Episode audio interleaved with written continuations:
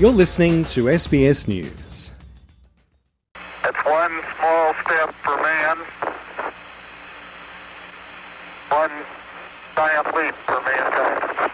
Astronaut Neil Armstrong made history in July 1969 when he became the first man on the moon and uttered these famous words.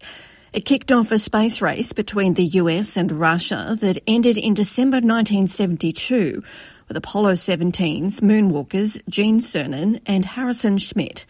No American has since repeated the feat, but NASA has plans to change that.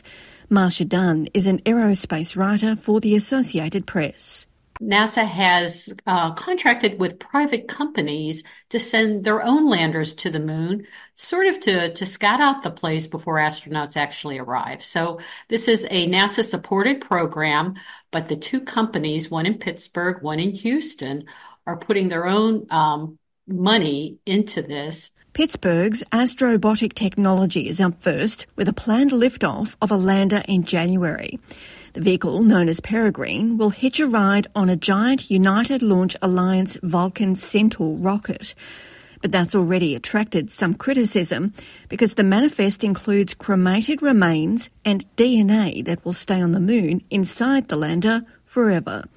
In a December 21 letter addressed to officials at NASA and the Department of Transportation, Navajo Nation President Buu Nygren expressed his deep concern and profound disappointment. The moon holds a sacred position in many indigenous cultures, including ours.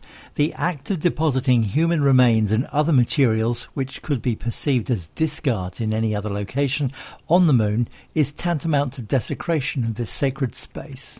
Despite these objections, NASA has continued to plan for a second commercial liftoff in mid-February. Scientists believe the moon's south pole and its permanently shadowed craters hold billions of kilograms of frozen water that could be used for drinking and making rocket fuel.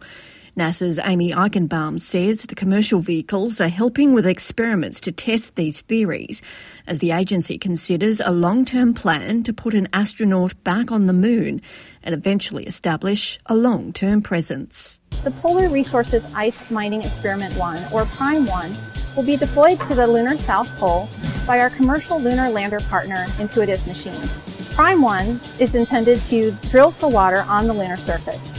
The objective of Prime 1 is to inform NASA's plans for mining resources on the lunar surface, as well as mission operations for a future NASA lunar rover mission called Viper. The space agency has been calling for people to submit their names as part of that Viper mission. Associate Administrator Nicola Fox has said in a statement the names will be attached to the rover and taken to the moon. Just think. Our names will ride along as Viper navigates across the rugged terrain of the lunar South Pole and gathers valuable data that will help us better understand the history of the moon and the environment where we plan to send Artemis astronauts. It's not just the US that's been keen to race back to the lunar surface.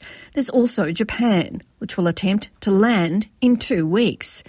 The lander from the Japan Aerospace Exploration Agency, known as JAXA, will carry two toy-sized rovers. It's had a big head start. 15, 14, 13, 12. Sharing a September launch with an X-ray telescope that stayed behind in orbit around Earth. Deborah Brock, SBS News.